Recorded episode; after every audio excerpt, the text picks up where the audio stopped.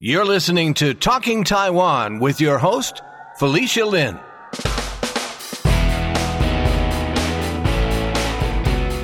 For this episode of the Talking Taiwan podcast, I stopped by the CMJ 2014 Taiwan Music Express press conference.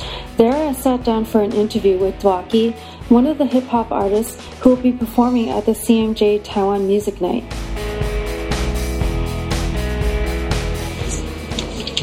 This is Felicia Lin, your host for the Talking Taiwan podcast. Today on our show, we're going to have Dwagie, a hip-hop artist who's performing at the Taiwan Music Night CMJ Marathon. Thanks for being on the podcast, Dwagie.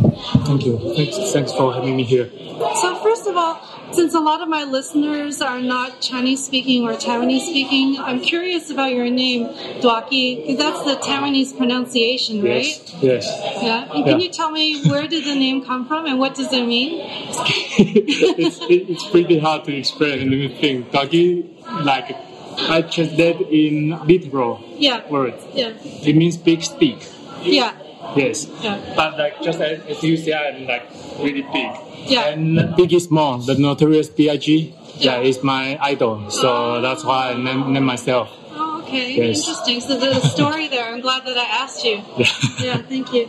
So who are your early musical influences? Like what music or what musicians inspire you?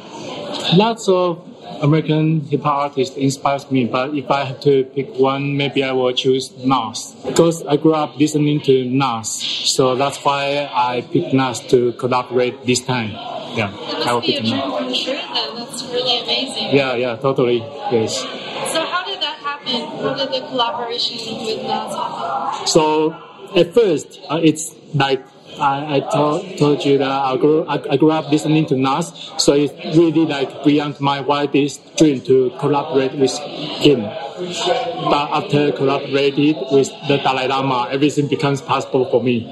So at first I asked my friend who worked at Universal Records in New York, Andrew, he's a good friend of mine when he was in Taiwan. So I just like called him and asked him, is it possible? Then he was like, okay, let's give it a shot. Yeah, then, nothing to lose, right? Yeah, that's how it happened. Yeah, yes. So exciting. And I want to say, I really learned that from Nas because they don't know who I was, so I didn't expect them to respond. But when I received the track, I really felt the effort from the track. So the lesson I learned is the project represents who you are. So no matter who you collaborate with, you always have to put your best effort possible. Yeah. Right. Yeah, it doesn't matter if they're a major person. You give them the respect, right? Yes. Yeah, that's great. Are your music also considered rap, like hip-hop musicians in Taiwan? So what was that like? You're one of the very first ones, right? Yeah, me and Hot Dog, we are like the pioneer. Yeah. Not the first one, but like... Yeah. pretty early. Yeah. It seems like a lot of the songs that you write are about like social issues, like social commentaries. Like you have a song about Facebook and then about the Sunflower Movement. And I saw your video. It was a lot of footage of you at the Lin Fei-fan and all that. Yeah. So why are you so interested in talking about these kinds of subjects? Because that's what I think hip-hop is so much different from other music. Because you can spread out your message.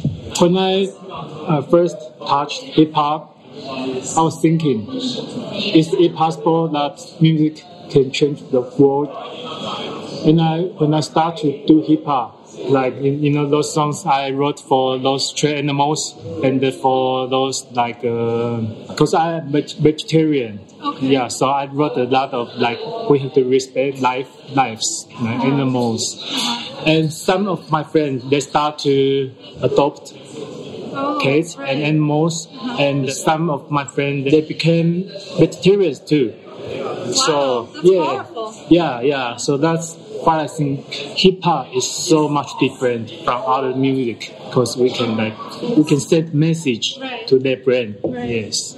Wow, that's exciting.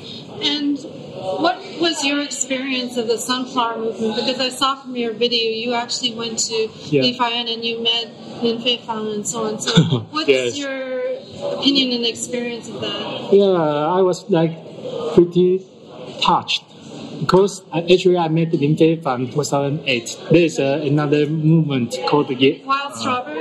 Yes. Before Sunflower Movement. Yeah. So I was one of them. And you were involved with the Wild Strawberry. Yes. And they were just like only like 30-50 people there, and when the Sunflower Movement happens, you can compare that. No, it's incredible. Yes, like 500,000. Yes, people so, on the street. Half a million. Yeah, but the same guy in Japan. Yes. So like really touched me. It's really powerful, right? Yes. That seems like so long ago, right? Like more than 6 months ago, the Sunflower Movement happened. Yeah. Do you think that's changed the youth and the people in Taiwan? I'm not sure. I cannot be too too optimistic. Yeah, because every time when like the election, maybe KMT will lose. But they never lose. So my suggestion is don't think that much. Like just always put your best effort. Right, for what you believe in. Yes. Keep the faith. Mm-hmm. Yes, that's what we can do. The only thing. Right. So is there any, like now that you have a collaboration with Nas, is there anybody else that you would like to collaborate? You mean in the future? Yeah, the next one. Yes, actually I'm now connecting with Talib Kweli. You know him? I'm not sure. Talib Kweli, he's not as like popular as Nas. He got good reputation. Yeah, in New York hip hop. Yeah, so project already started. But the problem is we plan to shoot the MV like around next January. But I heard it will be too cold. Oh, it might be. Well, you do it indoors then. No, I'll go. Oh, really? Wow. Yeah, so it's going to be a good experience. Maybe we're going to like delay a little bit. Yeah, right. And the sun, actually I think I will get some like female singer, the mainstream female singer. Yeah, but I'm not sure yet. Who it's going to be? Who? You don't know who it's going to be yet? Actually, we have a list. No, I cannot tell too many details. Okay, yes. And then I just have two more questions. Okay. What is the most memorable thing that's happened so far in your career? I was the song I collaborate with the Dalai Lama because I'm a devoted Buddhist. So it's like really beyond my wildest dream to meet him in India. Yeah. And I didn't know he would collaborate with a hip-hop rapper, so it's like a milestone to my career. Yes. Yeah.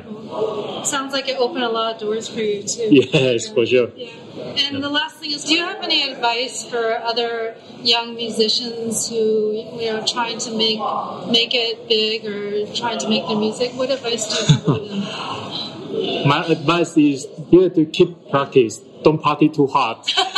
Yes, because I saw lots of like young rappers. They just like do nothing. Yeah, they don't practice and they always complain. No stage, no gigs. Yeah, you have to work hard. But focus. They don't. Yeah, they don't write any stuff at all. Yeah, that's my advice. Right. Don't party too hard. Yeah. Do something.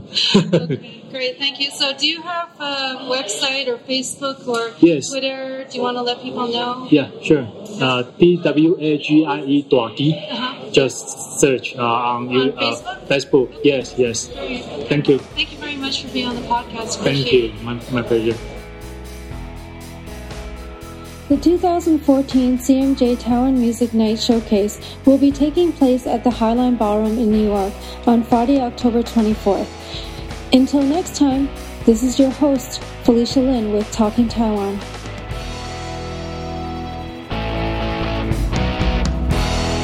Talking Taiwan is brought to you by Forumosa.com.